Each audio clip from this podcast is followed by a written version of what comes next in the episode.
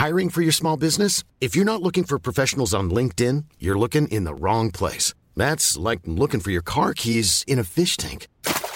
LinkedIn helps you hire professionals you can't find anywhere else, even those who aren't actively searching for a new job but might be open to the perfect role. In a given month, over 70% of LinkedIn users don't even visit other leading job sites. So start looking in the right place. With LinkedIn, you can hire professionals like a professional. Post your free job on linkedin.com slash people today. There's never been a faster or easier way to start your weight loss journey than with PlushCare. PlushCare accepts most insurance plans and gives you online access to board-certified physicians who can prescribe FDA-approved weight loss medications like Wegovy and Zepbound for those who qualify. Take charge of your health and speak with a board-certified physician about a weight loss plan that's right for you. Get started today at plushcare.com slash weight loss. That's plushcare.com slash weight loss. plushcare.com slash weight loss. You know, I've been talking about earned media value for quite some time on this podcast. My friends at Ayzenberg have just raised the bar on earned media benchmarks with their social index. Social Index now gives you globally earned media values across a growing list of six geographies for all your KPIs across the top seven social platforms Facebook, Instagram, LinkedIn, Snapchat, TikTok, Twitter, and YouTube.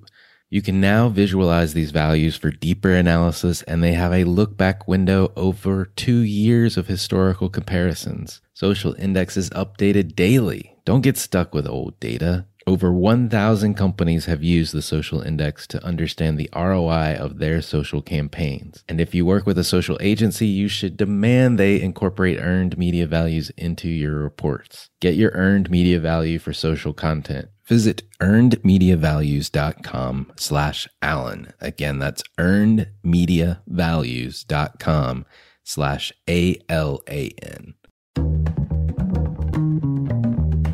For all of us, it's about predicting where the consumer is going and getting half of it right. One of the things we want to do is create ads that don't suck. Embracing change creates great possibility. I'm Alan Hart, and this is Marketing Today.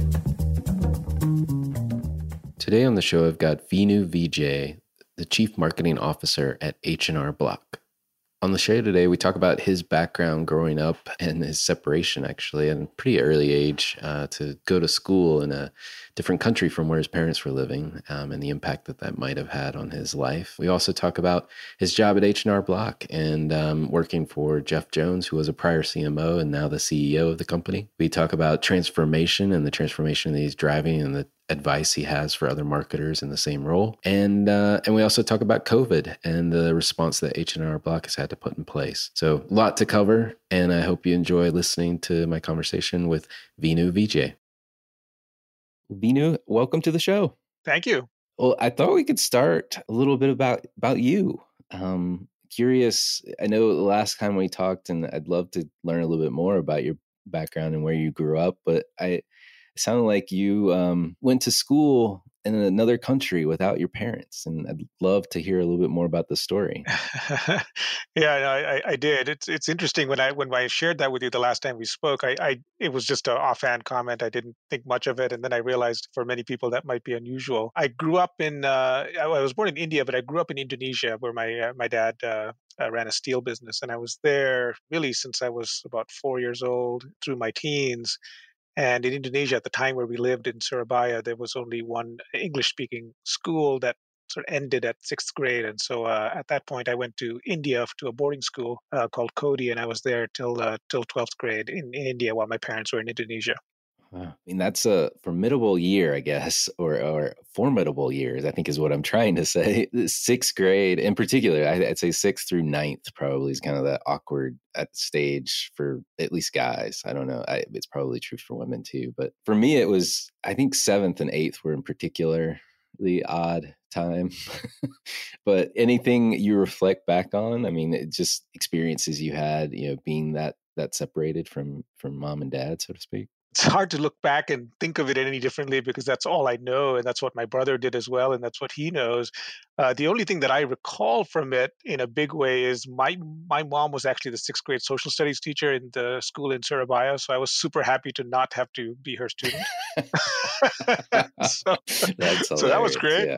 But the school itself, it's a very it's an international school. It's got people from all over the world uh, who go to that school, and so it was uh, it was a great way for me to meet with uh, people from everywhere uh, and really grow up with people from everywhere. And all of us had this commonality that we were in this, you know, isolated school in 7,000 feet up in the uh, in the mountains in South India, and all most of our parents were from all over the place. So in fact, it's you know I, I, there were a couple of kids in my class who were from the states, and you know they were my entry and understanding of what the U.S. was all about. And likewise, there were you know a couple of folks in my class from uh, you know Zambia, and they were the they were my insight into Zambia, and so that's how it went. Wow. Yeah. I imagine strong bonds were formed with those folks. Yeah, indeed. For sure. Yeah. Well, let's talk about the professional side. You are now the chief marketing officer H&R Block. And uh, what was your path from these uh, boarding school, if you will, to India to, to now? Well, Alan, I always dreamed of being chief marketing officer. At, no, I had no idea.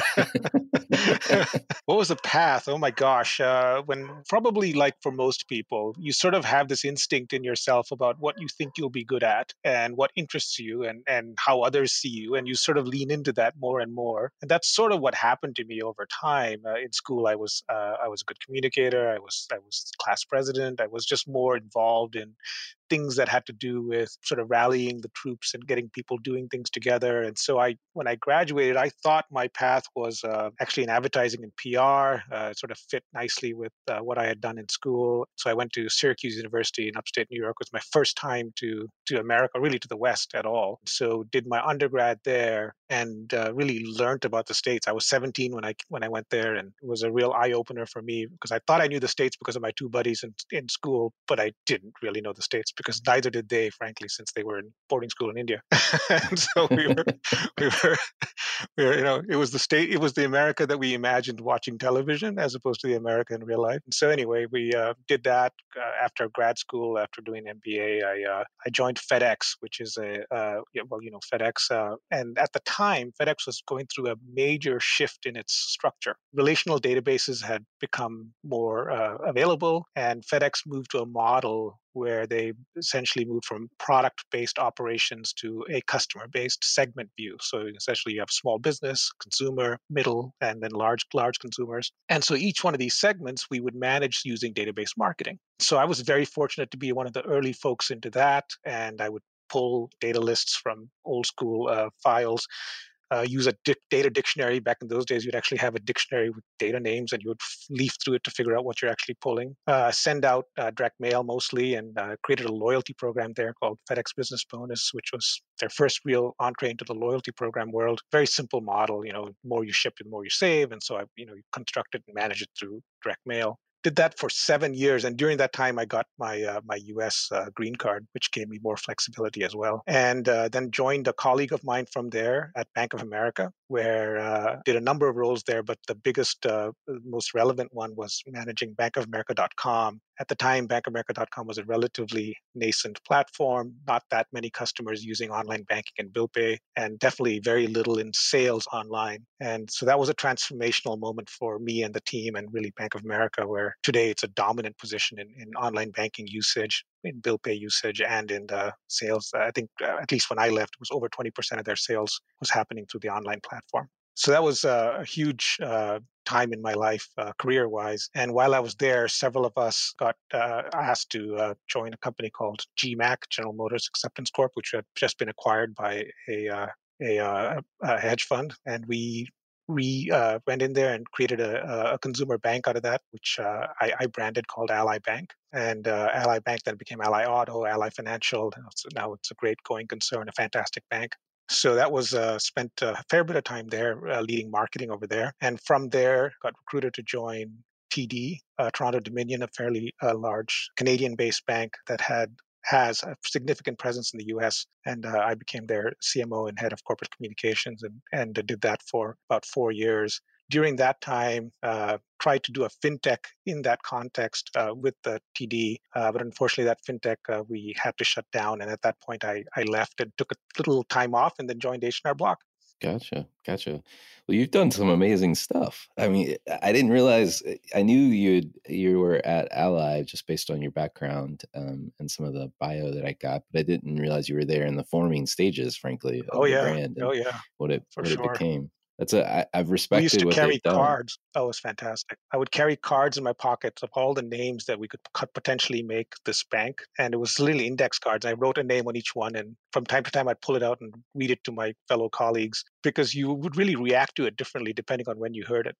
And so we would, we would give it a shot a few times and see what people felt. And ultimately, we ended up with Ally, which which turned out to be a terrific uh, way to go. Yeah, no, it's a it's a great name. It's a great name, especially for for a financial services company. Well, um, I I know you know now your CEO is is Jeff Jones at H and R Block, and and he was a himself a prior CMO, not at H and R Block, but most people will have tracked his career at Target and then a short stint at Uber in a tumultuous time actually. And so I'm just curious if that thought ever entered your mind as you were joining H&R Block or in terms of Jeff's background and the fact that he had previously been a marketer himself.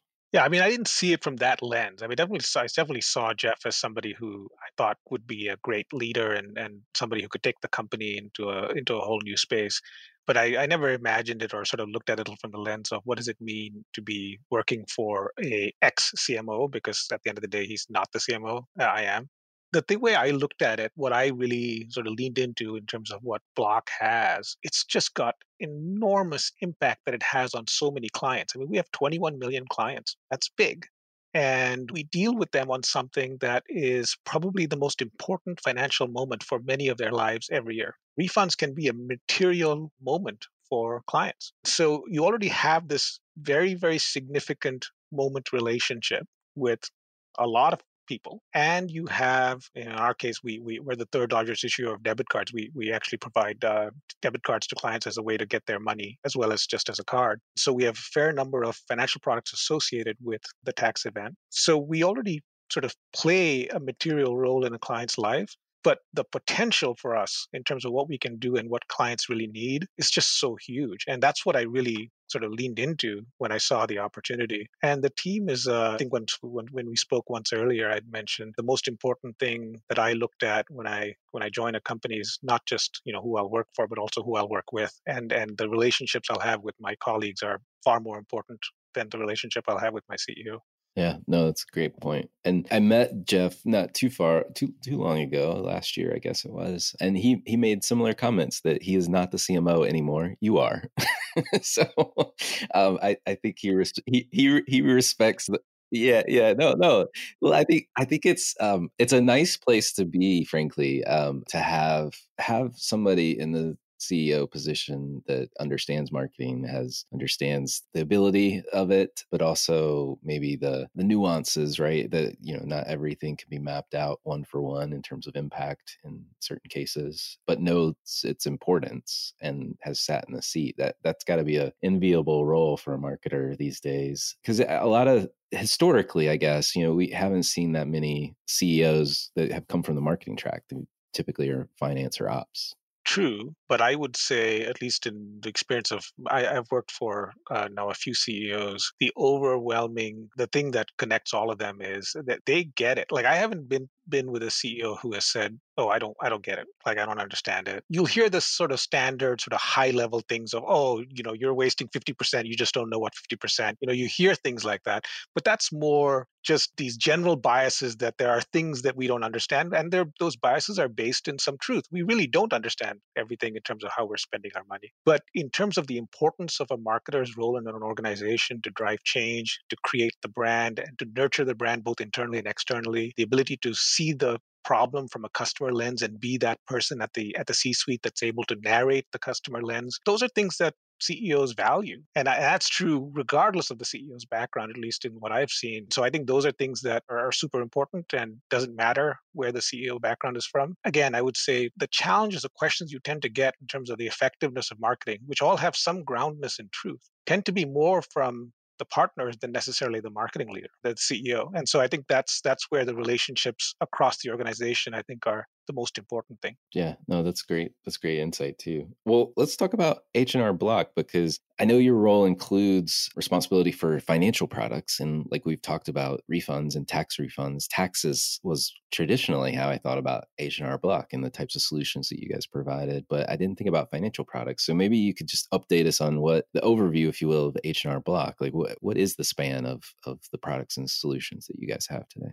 Well, so, so it's like we have 21 million customers who use us. Our primary product is, of course, tax. Uh, we have a, a, fair number of those customers that use us uh, directly online. In other words, they go to our uh, hrblock.com, find a piece of our software that they can use to fill out their taxes, and they go ahead and do it. And then there's a sizable population of those that go to our, our store, one of our offices, and um, has a one-on-one consult with a with a tax pro and get their taxes done. In both those scenarios, we provide uh, different levels of uh, additional services that they can get in the financial products realm. So uh, they run the gamut from uh, refund advance, uh, which is essentially instead of waiting for your refund to come from the IRS, however long that takes, you can actually get the refund right away. And we provide that as a free service so that you get the refund and you can walk out the door with the refund. And then we, uh, we uh, take the proceeds when the IRS sends it in. And uh, we have products called Emerald Advance, which is similar. It's, it's ability to uh, get dollars uh, in advance, but it actually starts even earlier than the refund advance period. So you actually haven't filed your taxes yet. You just uh, you're in advance of that. Uh, you're identifying that you're someone that we can offer uh, essentially dollars to. We also have the debit card, which is called the Emerald card. The Emerald card is essentially a debit card that works like many others that are available, but in this in our scenario, the great advantage is we place the, or you can choose to place the refund advance onto the debit card or the Emerald advance onto the debit card, and then you walk out the door from finishing your taxes and you can start spending money. And we also have uh, we have other products, but we, we could go a long time just on those products. But those are the core financial service products, and we also have some warranty products uh, like essentially um, protections for your identity and things like that. So we have a series of products that we offer over the course of the tax event. Awesome. Awesome. I appreciate that because uh, you have listeners in the US, but all over the world, actually. And so um, just nice overview of H&R Block is, is perfect. I'm curious, given the current tax delays, if you will, in the US of tax deadlines being pushed back, how how chaotic has that been, I guess, on your business? Or, or is it pretty easy to make that transition for you guys? Well, it definitely wasn't easy. It hasn't been easy and won't be easy, but it's actually a moment of great pride for me and the company. Normally, uh, so we have 10,000 offices around the country, and our tax pros, um, uh, you know, we'll have 80,000 tax pros. So this is a very large operation across the country in every in every town and every main street. It's a sizable retail operation, and obviously that is that was materially affected by by the COVID crisis. And so the real question became, how do we serve our clients? How do we serve our employees, our tax professionals, and then how do we serve uh, the company in a way that lives up to our core values uh, and we've always said that we're about helping and inspiring confidence in clients and communities everywhere and if there was ever a moment where we needed to help and inspire confidence it was now right? Is in this moment of crisis. People still needed their refund. It was important. And if you know about the stimulus payment, that was uh, dependent on the IRS having the right information and they get the information from the taxes you file. So if you haven't filed in a while, again, it becomes important that you're able to file. So many, many reasons for us to find ways to serve clients. And so we created something called digital drop off, which we did in a matter of a week and a half or so, which was an ability to drop off your documents either physically or digitally, and then allowing the tax pro to complete your taxes and then sending it back to you, and then using electronic signature to complete your taxes. And that was supplemented by another product we have called Tax Pro Go, which does essentially the same thing, although you you actually do more of the things on your own on on this piece of software. So um, really did transform the business to help serve the clients, and it's still happening. To your point, taxes are now due July 15th, federal taxes, and uh, and who knows what the future holds. Yeah, it's amazing that you guys were able to respond like that. That's that's fantastic. Both protecting, you know, the ability to file, but also your your frontline workers and just taxpayers in general. So that's awesome. Yeah, I mean, I, I, I, don't want to pretend that it was easy and simple all the way. What was great about it was, and has been, when push comes to shove, and we, you know, we we were uh, immediately we were working from home. We we're doing all these things, trying to zoom out together and getting the right things working. It really depended on how how well can we work when things are really in stress, and I think that shows how good a company's relationships and leadership really is. And I and I'm pretty proud of how we we've come out of it so far. That's great. That's great. Well, what were you brought in to do at H and R Block? It's been a, a couple years, right? When you came in. Yeah, yeah. So there's three big mandates that I've been focused on. The first one is fairly straightforward for a marketer, which is uh, how do you advance the performance marketing capability of the organization? We've been heavily dependent on television. How do we create, supplement that with world class uh, digital marketing and social media marketing and paid search and SEO and all the other elements of uh, CRM and all those other elements that bring it together. So that was one material need that we had. The second is Hiring for your small business? If you're not looking for professionals on LinkedIn, you're looking in the wrong place. That's like looking for your car keys in a fish tank. LinkedIn helps you hire professionals you can't find anywhere else, even those who aren't actively searching for a new job but might be open to the perfect role. In a given month, over 70% of LinkedIn users don't even visit other leading job sites. So start looking in the right place. With LinkedIn, you can hire professionals like a professional. Post your free job on linkedin.com slash people today. Hey, Dave. Yeah, Randy. Since we founded Bombas, we've always said our socks, underwear, and T-shirts are super soft. Any new ideas? Maybe sublimely soft. Or disgustingly cozy. Wait, what? I got it. Bombas Absurdly comfortable essentials for yourself and for those facing homelessness. Because one purchased equals one donated. Wow, did we just write an ad? Yes. Bombas. Big comfort for everyone. Go to bombas.com slash ACAST and use code ACAST for 20% off your first purchase.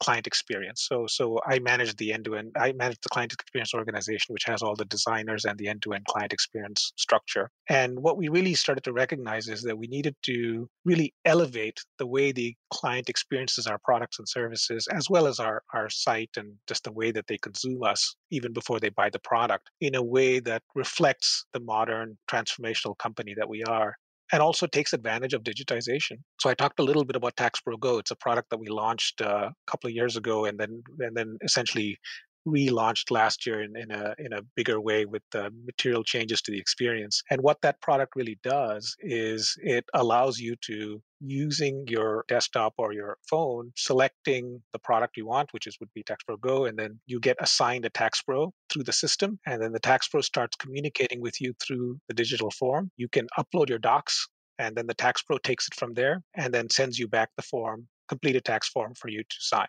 for you to review, and then and then we'll sign it or uh, as well, and then submit the form for you. So that that structure and that product is new for us, and it's been part of our our you know set sets of client experience transformations. And then the third area is, of course, financial products and how do we create more out of the relationships we have and create value for clients in ways that we haven't done it before. So those are the three areas that that I, I came in for. Gotcha, gotcha. And two of those, I would say, it, one is bolstering capabilities, obviously around the performance marketing, but then this client experience seems like much more of a transformative effort. And not to belittle any of the other things that you're doing at all; those are very important as well. But it's just that it seems like it's much more comprehensive, uh, potentially cutting across many layers of the organization. I'm curious, what's it been like in the last couple of years driving that transformation?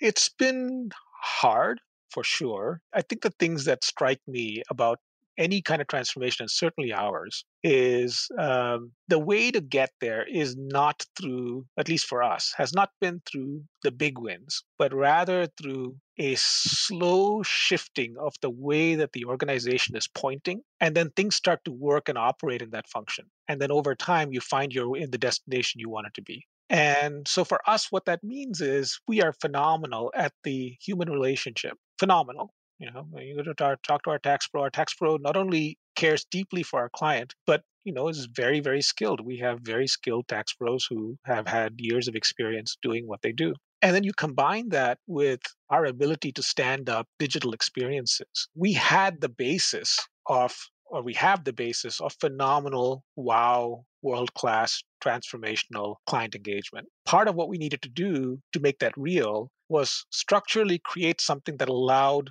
the products which have historically been managed in different groups to find continuity and togetherness across the board. So the first thing we did was we created this organization. It didn't exist before, the, the client experience organization. And we brought all the design teams from the various product groups and brought them together into one. So now we have all the designers together. We also have the end to end client experience strategy team as part of this organization. And so we've combined the two areas that can really create the experience. What is that end to end experience? And then what are the design elements that allow us to create continuity across those experiences? We also have .com in here, which I moved into the shop because again, .com becomes the fill, the top of the funnel for everything. And so if we can imagine this end-to-end experience with .com playing a material part on the top of that funnel, then you start to you start to see and reflect on what how you want to serve the customer in ways that are very different. And so by bringing these together and then starting starting to do work in that fashion, we started to see progress and change. I mean, if you look at the site today, you looked at it two, three years ago, it's it's very different. You know, we used to be a site that sold widgets. Now we're a site that sells experience. Now there's obviously ways to go on everything, but just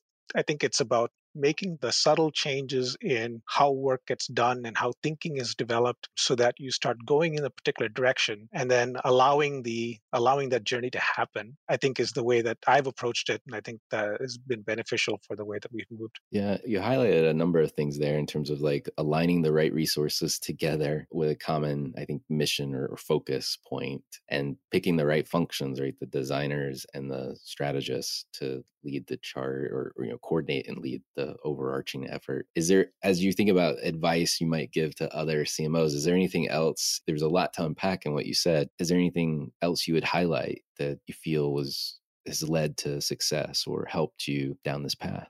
Yeah, I think the couple of things I might add is number one, this is very dependent on really, really understanding the customer and being the voice of the customer. And so having very clear metrics on what the voice of the customer is and having consistency in those metrics across the products helps us sort of find the right way of of having the conversations that take you along the path that you want to go. And so I think that is an important piece. And then the other is very much a, a, sort of an organizational relationship piece because it's nothing comes from pulling a group together and putting them in one structure. Right? That's a tactic. Where the value comes from is if the organization starts to see that integration as something useful in their individual functions. So that requires a, a level of partnership and communication that I think is ongoing and has to, you know, has to, is, is a daily affair. And um, if I were to look back at my myself from two years ago ago or one and a half years ago, I'd say the way I thought about this was I need to come in and transform this company. And the way I think about it now is I need to find a way to connect people to an idea that is long term, that connects the company towards a transformation. And if I do that, that's where we'll end up. that's really insightful. Thanks for sharing that. That's uh, it's more artful way of um, I'm saying that it's people stupid. indeed, right? indeed. Yeah, yeah, yeah. You're trying to change hearts and minds, not just process. Yeah, yeah, yeah. Exactly. That's great. That's great. I don't want to cut the H and R Block conversation short, but I would love to get to know you too. Is there anything else you want to share in terms of advice to peers? It doesn't need to be, but just curious before we switch gears entirely? Let's switch gears. I, I you know, we'll go good. where the conversation goes. Yeah. We talked at the top of the interview about this formative experience of schooling, which you may not have thought was that unique until we had our prior conversation. but along those lines, I'm curious if there's if there's ever been you know an experience of your past that defines or makes up who you are today as an individual. Wow, that's a that's a deep question. I would say I hope so. I think we all uh, do. Yes. Yeah, yeah, yeah. yeah, there's there's a couple of things that I'd say define me and I don't know why. I don't know if it's my schooling or or just my habits or something in me innately. I don't know. But when I look at the way I lead as an example, uh, you know, it, it's super trite, but I'm a super believer in servant leadership. And I, I call it service leadership, but the idea is exactly the same my belief is that the more that marketing and my function marketing, but really anything, has gotten more and more complex, the people that know the subject better than anyone else is the person doing it. And the layers of management can only get in the way because it's kind of like telephone. Like the person doing it tells the person above them what the information is and so on and so forth. But by the time I, as a CMO, hear it, I don't really understand it. And if I'm making judgments on what I heard in that last telephone call, I've made a huge mistake. And so the way that I deal with it, and, and I deal with it partially because again, it's just how I have approached leadership since uh, since really I started doing this many years ago, and it's worked for me. Is if I can find a way to put people in roles that are right for them, that inspire them, that they know they can do with a stretch, and then I give them the full support I can to make them feel like they're doing what they need to do and champion them, then we end up with sort of an inverted organizational construct where the person who has the most knowledge of what is being done is the person deciding what is being done. And what the role of the senior managers and the leaders and, and myself becomes much more about understanding if the things that we are working on collectively are taking us down the path that we need to go. So I don't like to get myself involved in media buying or in paid search decisions or in the way that we optimize our, our email campaign or any of the other litany of things that a chief marketer is responsible for. Because if I were doing those things, then I'm not allowing the people who are best at it and who know the most about it to be applying themselves against that specific piece of work. So I think that's really important and hard to do as organizations have gotten larger and larger, but I think it's really important. That's a great point. And I, I don't hear many people use servant leadership, but it actually it's the thing I describe my own leadership style with as well. So it's nice to hear somebody else that's out there using it because it, it can be hugely empowering to the right individuals. And it is, to your point, uh, what you said early on, getting the right people in the right roles. It's not the cool leadership idea. It's like a definitely uncool leadership idea, but I think it's it's a great one. Yeah, no, it's definitely like I'd call it old school, but, uh, but but not too old school. You know, we're not talking 1950s, maybe like 70s or 80s. Yeah, yeah. Well, what advice would you give your younger self if you were starting all over? I think that when I was first came to the States and I started working, I think I always felt like I'm not ready for that. I got to wait on something because I'm not ready. That's for people who have had more experience or whatever it may be. And then recently I've been having the experience of the opposite side of saying, well, it's, that's too late for me. I'm, I'm past that. and I realized, and this is the advice I'd give my younger self, is the moment to do anything is the moment in front of you. and you're never too late and you're never too early. So that's what I would really say. That sounds like something a monk would say,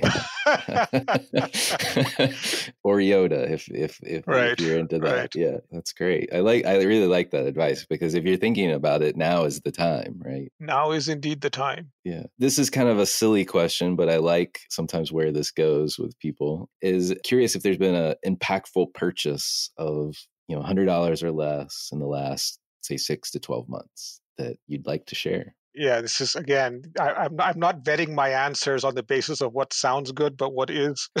yeah, that's, that's that's what I want. That's what I want. Yeah, practical. Yeah, I bought a uh, um, clay baker, and it's changed my bread making completely. If you bake bread without a clay baker, you are missing out. What kind of bread do you bake? I'm just curious. You name the bread. Uh, you know, white wheat. Uh, essentially, yeah, bread. Just loaves of bread. Well, not loaves. Yeah, loaves of bread. Yeah, round or or uh, or oval loaves.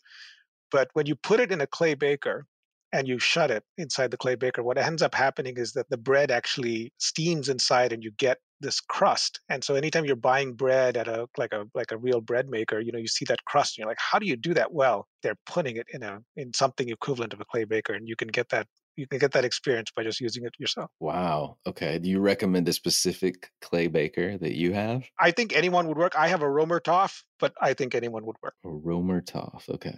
I'm going to try to look that up. I have to check because I love crusty bread. I mean, to your point, like the best bread in the world is that like for sure crunchy crust. For sure. Get a clay baker. I mean, you could also put it in any kind of pot, but trust me on the clay baker.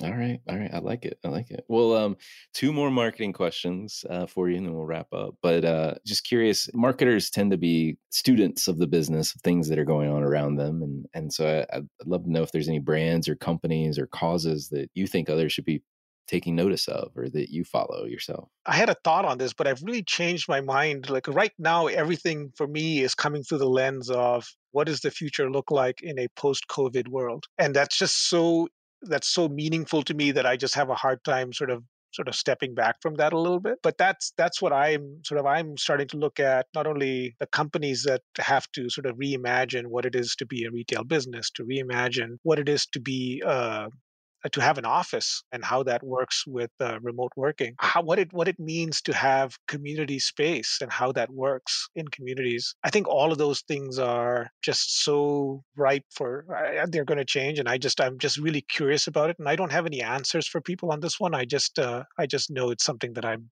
deeply interested in. Yeah, it is interesting because I, I feel like as consumers, we'll, we'll likely, I mean, it, I'm hopeful that this isn't going to last you know, indefinitely. Let's knock on wood collectively, everyone that's listening.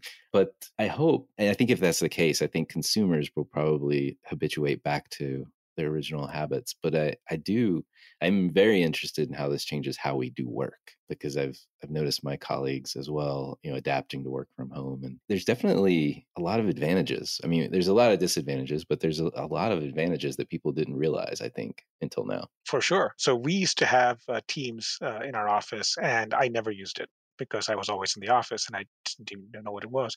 And now I've been using it at that and Zoom really for the last month, month and a half. And I'm amazed how effective it is because I'm with people. They can we can put up a little deck and or put up a little design work that we're doing and then just edit it on the fly. I'm finding it incredibly effective for a lot of things that would be nowhere near as effective if we were in a room together, which is surprising. But yeah, you're right. I think there's definitely work change that could happen. And at least, you know, I, I'm just thinking that this is probably, you know, whenever we are, are sort of out and about, it's still going to be different for 18 months. So that difference is where I think opportunity will be created for anyone, any company or brand that finds a way to lean into it. Oh, for sure, for sure. And I'm sure folks like your like your own business that has locations and has a interaction with people, you know, retailers, hospitality establishments. I mean, it's going to be a um, right now it's it's survival mode in many respects, uh, especially in the hospitality world. Uh, you know, then it's going to be a communication challenge of how do we communicate that it's safe to inhabit our hotels again?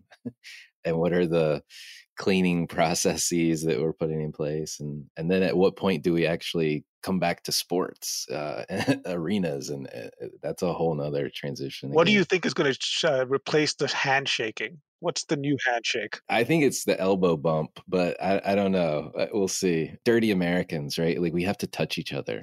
So, like, like if we were smart, you know, we would adapt Eastern practices of bowing or something. But no, no, you know, Americans are too dirty for that. Frankly, so, uh, I say that with love as an American. But um, I, I, I'm an American too, so I have to say it with love as well. Yeah, yeah.